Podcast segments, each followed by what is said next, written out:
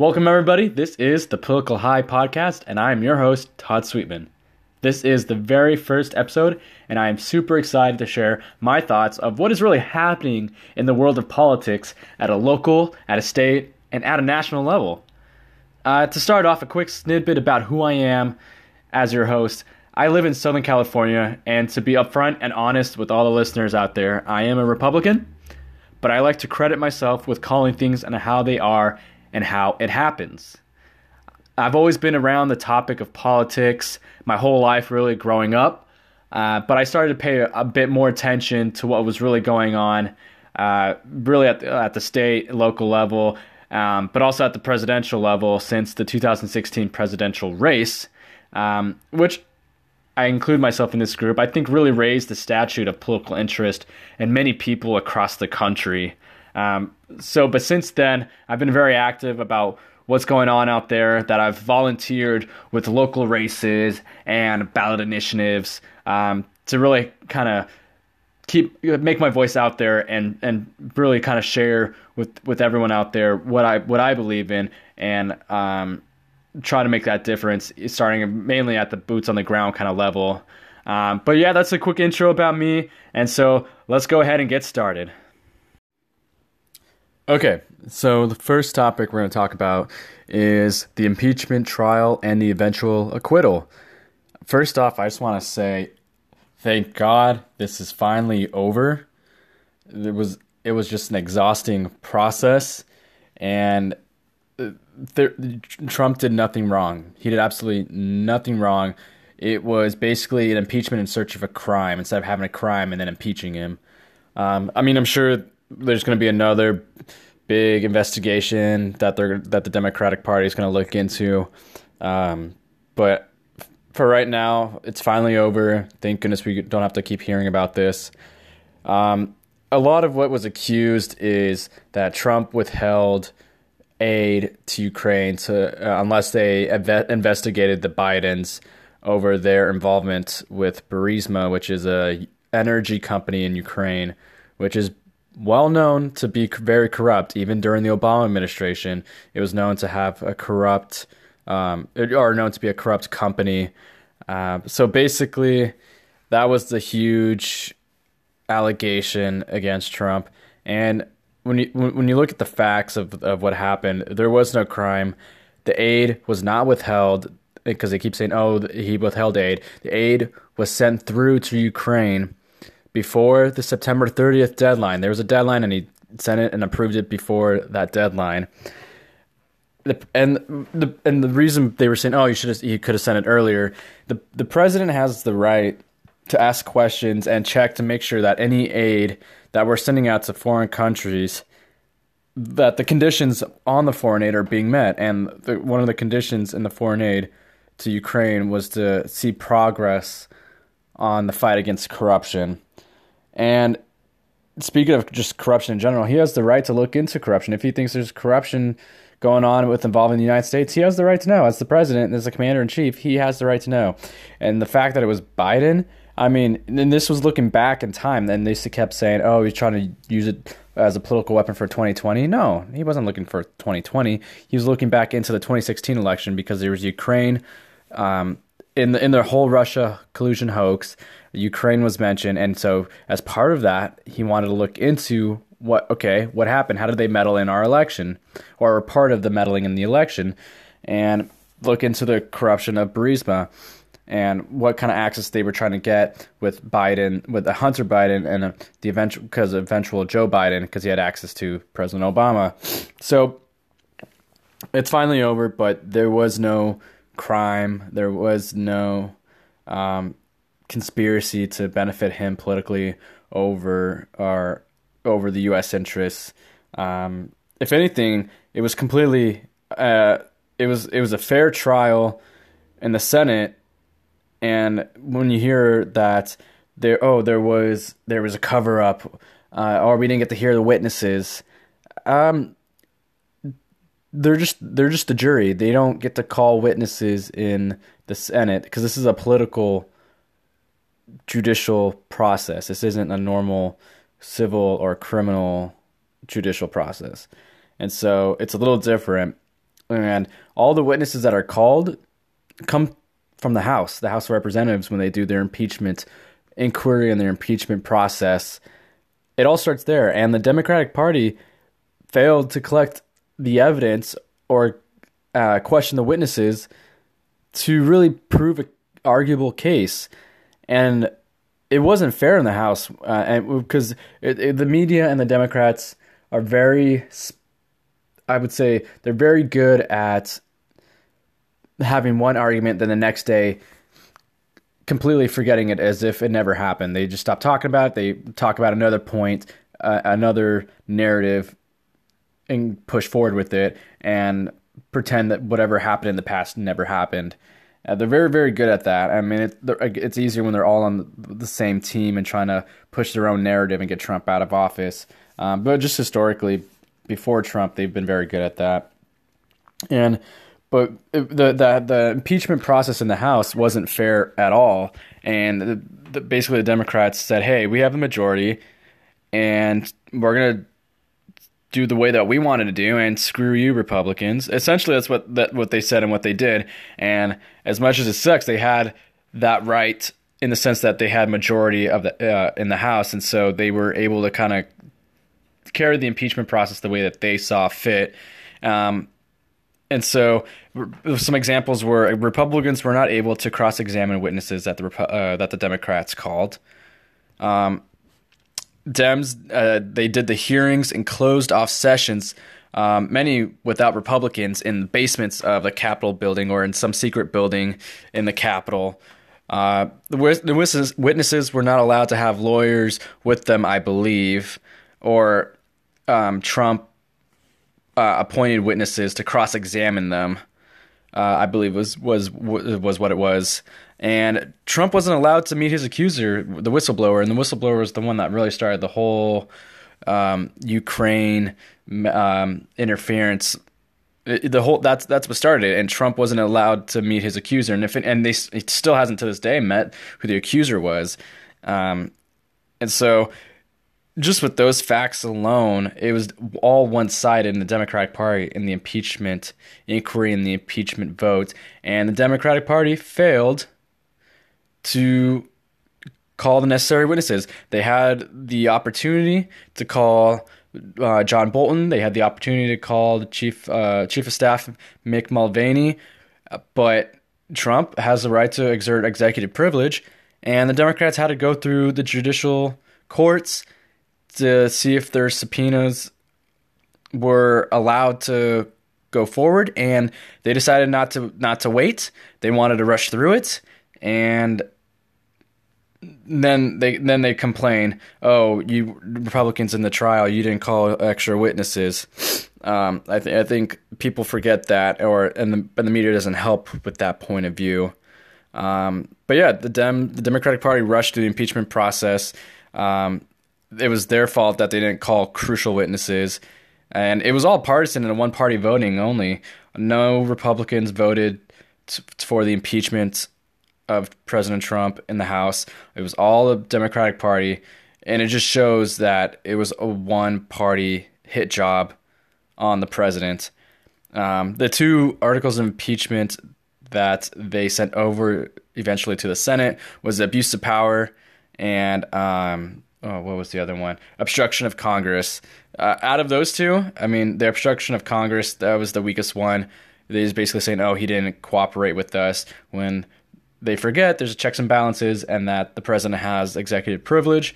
And then if they disagree, it goes to the courts, and they didn't want to follow through with that. So, I mean, out of those two, if they had, if I had to give any, any credit, and which I don't give any of those two articles of impeachment credit, the obstruction of Congress was, I would say, technically the weaker one. Um, but, and it's what's funny though, in the abuse of power one, the one that they said, "Oh, he used uh, the military or the aid to Ukraine to look into the Bidens," that whole allegation. When they sent the the abuse of power articles of impeachment, there was no wording of extortion. There was no wording of quid pro quo. There was no wording of bribery in the actual article of impeachment. And the whistleblower was never mentioned. Never mentioned once. And so everything that they were claiming and alleging what happened in the abuse of power. They never mentioned it in the impeachment trial. All they they just kind of talked and talked and talked about it, but it wasn't in the actual impeachment article itself. Um, and so, but the the whole thing was was it to make it difficult to follow. It basically put all these moving parts where people would just kind of check out. Um, but when you, when you look at the whole process now that it's over, you got to look not at what they were saying, but look at the actions. Um, so basically, Trump released the transcript of the phone call, and it showed there was no bribery, quid pro quo, nothing. Adam Schiff, he was the um, House House of Reps who was in charge of the impeachment inquiry, and was the one of the uh, was the main House manager in the Senate trial. Um, he made up the transcript when he was uh, qu- during during the impeachment inquiry. Uh, he made up the transcript after Trump released the transcript, and he got caught, and he was just trying to basically say, oh, I was trying to make a parody out of it. Uh, but he was caught. He made it up, which which just shows that they had nothing. Schiff coordinated with the whistleblower. There's been many articles and links that the whistleblower knew one of uh, Adam Schiff's aides, and they concocted the whole thing. Again, there's nothing out there that's official from from the government perspective, but there's plenty of links um that that journalists have made. And then after saying it was urgent and they wanted to pass through the impeachment articles, Pelosi waited almost a month to hand over the impeachment papers to the Senate. And it's really funny because what they accused Trump of doing, of the quid pro quo, are basically saying, do this, I'll give you this if if you give me that. Pelosi was basically saying, hey, we're not going to hand over the articles of impeachment unless the Senate abides by what we want them to do. And it was really funny because, and iron- ironic really, because what they accused Trump of doing, Pelosi and the House were, were doing to the Senate. But it didn't work, um, as you know, because it eventually led to his acquittal. And speaking of the acquittal votes um, in the Senate, Mitt Romney, uh, I'm sure all, all, a lot of you probably have heard a lot about Mitt Romney. Um, I'm just going to basically sum it up. I, it was all personal. I, I think it, it was a personal dig at Trump. He basically is saying, I can't believe that Trump is president and he wasn't president when he ran and he got the nomination in two thousand twelve. And I think he, he looks at Trump as a lesser and he says, I can't believe this idiot in his, in his, and again, in his eyes, how he's the president and I'm not the president. Um, it was completely personal. And that's one, uh, one of the issues with the Republican Party is that they have individuals that just stab you in the back. Um, And you can say like, oh, the Democrats, like they had Joe Manchin vote for the a- approval of Justice Kavanaugh during those hearings. But what's different is that he was allowed to give the votes because he was in a tight election race. Um, but the Republican Party always have one or two crucial votes. Well, in this case, it wasn't crucial because there was he wasn't even close to getting um, impeached or removed from office, Trump. But they always have one or two individual senators that always stab you in the back and do a blind turn. And I think that's one of the reasons why the R N C is having difficulty fundraising now, is because I think a lot of people are starting to open up their eyes and saying, hey, the establishment Republican Party still doesn't have the president's back. And Trump has over uh, there was a recent poll that he had ninety-five percent approval of the Republican Party, of Republican Party voters. Um, so there, that's why I think Mitt Romney is encapsulating the G O P establishment um, and the reason why they're, they're having issues with fundraising. And lastly, with the whole impeachment, I think it sets a, this whole thing sets a dangerous precedent in the future, uh, again, set by the Democratic Party, because they unleashed the use of a, a impeachment as a political weapon and not as a serious offense or if, if there's evidence of a serious crime. They use it as a political strategy, as a political hit job, and it's dangerous moving forward. And people can't forget that they set they they set the tone, and it kind of just shows how desperate they are to get him out of office. Um, but yeah, that's the impeachment um, trial and the eventual acquittal of President Trump. All right, so next topic is State of the Union. Um, Put it simply, I thought Trump did a fantastic job at State of the Union. Um, you got to remember that the State of the Union is basically a huge sales pitch to America because the spotlight's on you, uh, you got to remember that a lot of uh, the average American doesn't really pay attention to politics or what's going on. And so this is really with any president, but in this case, Trump's one opportunity with all the eyes on him to really tout his successes and be able to exert confidence and a positive feeling about him as in office and as the leader, and why you should pick him to continue leading and basically keep him as the president of the United States. Um, so I, I thought it was, I thought overall, I thought he did a very good job. Uh, I thought it was probably one of his best speeches, and I thought last year's was really good, but he, he was able to top it for this year. Um, again, he kept it very positive. He ca- uh, kind of had a good patriotic feel to it and exerted confidence um, in his speech and how you feel about America's uh, state right now. And I think his his closing pitch of the best is yet to come was was very brilliant, because he's basically saying, hey, if you like what's going on right now, and there's a lot going on, a lot of great things going on right now, you're going to love what's going to come around the corner. And basically the last pitch is say, hey, th- vote for me, you know? Um, and so I, th- I think one of the big things is he's very good. Um, I keep it simple. He doesn't talk down to the voter. He just, he's able to keep what's going on very simple and for, for the average voter to understand what's happening and it's a grasp of what he's trying to say, and give a clear contrast of what the Democratic Party um, is trying to do. And another great thing that Trump did um, was have great emotional moments and create those emotional optics. And you got to remember, Trump has, has made his whole career as a marketer or just and branding, and so this is really this is his bread and butter. Um, Because again, he's been doing it his whole career um, in the Trump organization. But I think I thought he had great emotional moments for the average voter to to really feel a connection and uh, and feel very good about themselves. It's just like, for example, with the Rush Limbaugh receiving the Medal of Freedom, or rejoining of the military family of the husband that was in Af- stationed in Afghanistan and brought him back. The, you've seen those videos of when the mili- when the uh, service member comes home and gives a surprise, uh, how emotional th- that is. Um, and so I, I thought from that perspective, Trump did a fantastic job and um, deserves all the credit.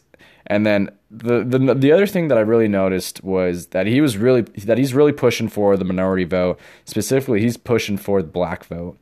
And so we know that as the since he's in the Republican Party, a lot of the minorities vote for the Democratic Party, them or a majority do.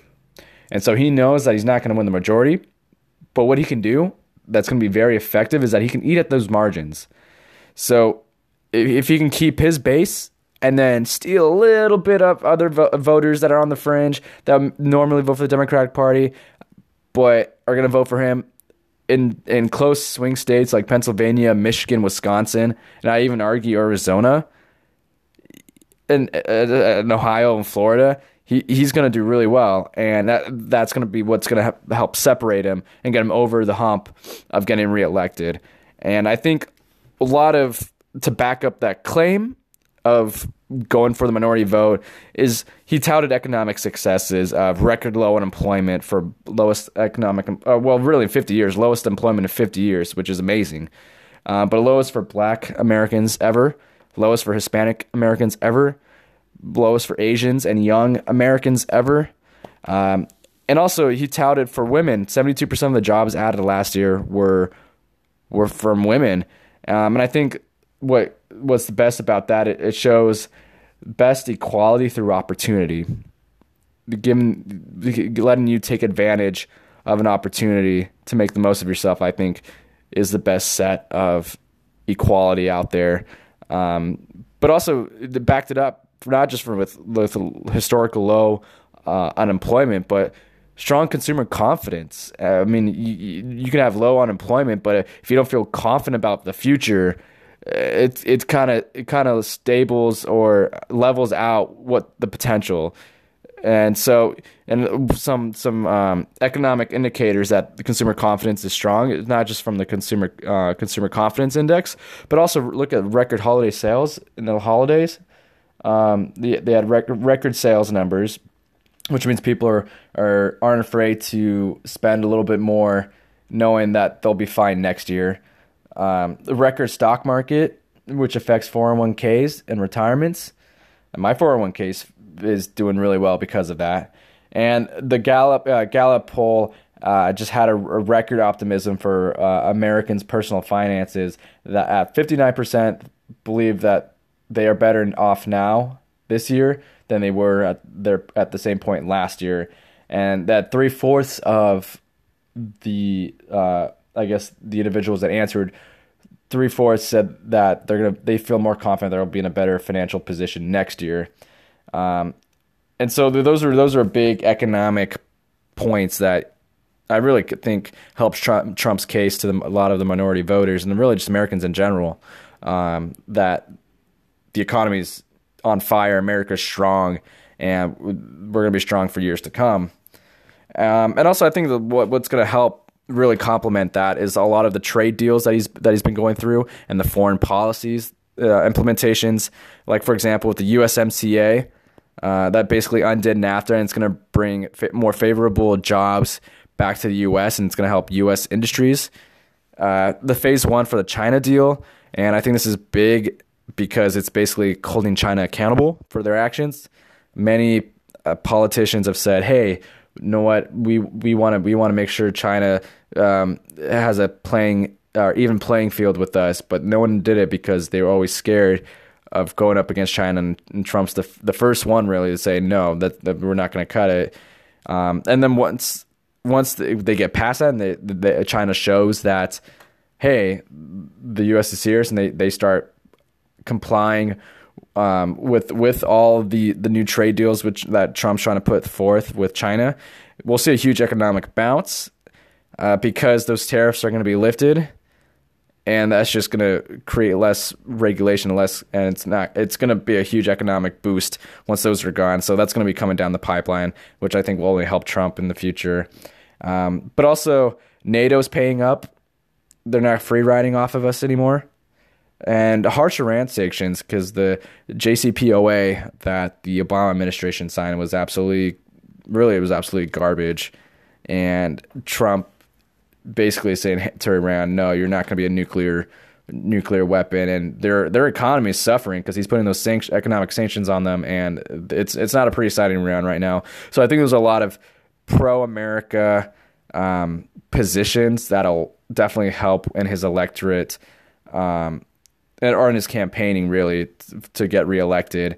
Uh, but also another focus of going after a minority vote was the criminal justice reform and basically emphasizing second chances and then emphasizing school choice. And I thought it was a great touch when it was the mother and the daughter, and he basically said, hey, there's a scholarship for you for your school choice. And I think that's what his education department's doing is going to be huge for a lot of families, because I know a lot of families prefer school choice. Um, but also one one subtle thing I think that he mentioned that, that I thought was very impressed with and was very happy with is bringing back the R O P classes, because not every single student is geared for college, uh, and and really encouraging and increasing R O P kind of type classes really helps give students a, a, a basically a, a path or at least an idea of what else is out there if they don't want, if the college isn't for them, that there's there's another career option for you out there. Um, another big thing that he touted was a strong military. You got to have a strong military. Um, you can't, the U S won't be taken advantage of. And, and P, I think the, a lot of other countries around the world, especially like Iran and China and Russia and North Korea, will know that the, you can't mess with the U S or take advantage of us anymore. And I, and he really railed against socialism, and this kind of brought the point of he's really good at keeping it simple and kind of, kind of comparing, contrasting of his agenda and the Democratic agenda, because he railed against socialism and government around everything. And if you look at what happened at Democratic's Iowa caucus, how is that absolute meltdown and a huge debacle? I think that kind of case in point in and of itself right there. But, and I think something that was huge, that was kind of subtle throughout the whole thing is, and it will help with the minority vote for Trump, is that when he was touting the record low unemployment for for the minorities, and uh, record, or maybe not record, but majority, seventy plus percentage uh, job gains by women. You notice that the Democratic Party were all sitting on their hands. They weren't clapping. They weren't cheering. They all had sour faces on. And I think Trump understands that. And that he also played that as part of his optics to the American people of saying, hey, look, I'm creating this all for you. And look, look at look at the Democratic Party. They're they're sitting on their hands, um, n- not happy about it. And I think that kind of speaks volumes to the average voter listening in. Um, and then last but not least, the whole Pelosi feud. Um, we'll start off with the snubbed handshake. And I think you can make an argument that he didn't see her because he didn't shake um, Pence's hand. And in the video, when he handed Pelosi the speech, he quickly turned away. Um, so, I mean, you, you could argue, I think, that he didn't see her, but I definitely think that was on purpose, that he snubbed her. And, and you can't really blame him because the the woman that, or in this case, the individual that was basically wanted you removed and badmouths you every day, all of a sudden he says, oh, hey, Trump, you got to have a good face with me, and you got to shake my hand. You know, it, it it's it's the proper thing to do. I mean, like, screw you. I mean, I wouldn't. I, it, you wouldn't want. You wouldn't do the same thing if you were in that same position. Um, so I definitely think it was on purpose. And the whole Pelosi ripping the speech thing, I, I think that, that that was definitely planned because there were camera angles and sh- and screenshots of little pre-tears in the speech, or in the in the um, yeah, in, in the speech that was handed to her while Trump was speaking, and those little tears were there to make it so at the very end for her grand finale, when she knew the camera was going to be on her, um, she was going to have a nice smooth ripping. And so I think the reason why she did that was to really kind of play to her base and to keep the speakership, because the, her base is going to be cheering her on, and she's she'll she'll, she'll have a great um, argument to keep her power as the Speaker of the House. And then to I think the main thing part of the main part of it was to really drive the news story away from Trump and his accomplishments at the State of the Union, and really have it focused on her. And I think if if with keeping it away from Trump and any positive news from Trump, and I think I think is bigger for them, the Democratic Party and Pelosi. Uh, so I think I think that was that was the main reason why she decided to do that. Uh, I thought it was low. It was just absolutely low low class of her. Um, it, it was it was really kind of childish, but hey, I mean that's it, I it and if anything, it's it's showing their true colors. And in front of all of America, I think that was that's going to really kind of bite them in the ass in the long run. Um, but yeah, so that was State of the Union and my thoughts on that. All right. Well, that concludes the very first episode. I want to thank everyone for listening um, to what I had to say about the uh, State of the Union, the whole impeachment um, shabacle, I should say. Uh, so I do have a, a day job Monday through Friday. So the goal is to get a weekly episode out there to all of you, really on like a high summary of everything that happened that uh, that previous week. Um, so, but I look forward to going through this journey with all of you. And please leave a like on this episode. It would mean a lot to really get it out there um, and really share it out with other with other people you think would be interested in this. But um, until next time, I hope you all enjoy that political high. Thank you.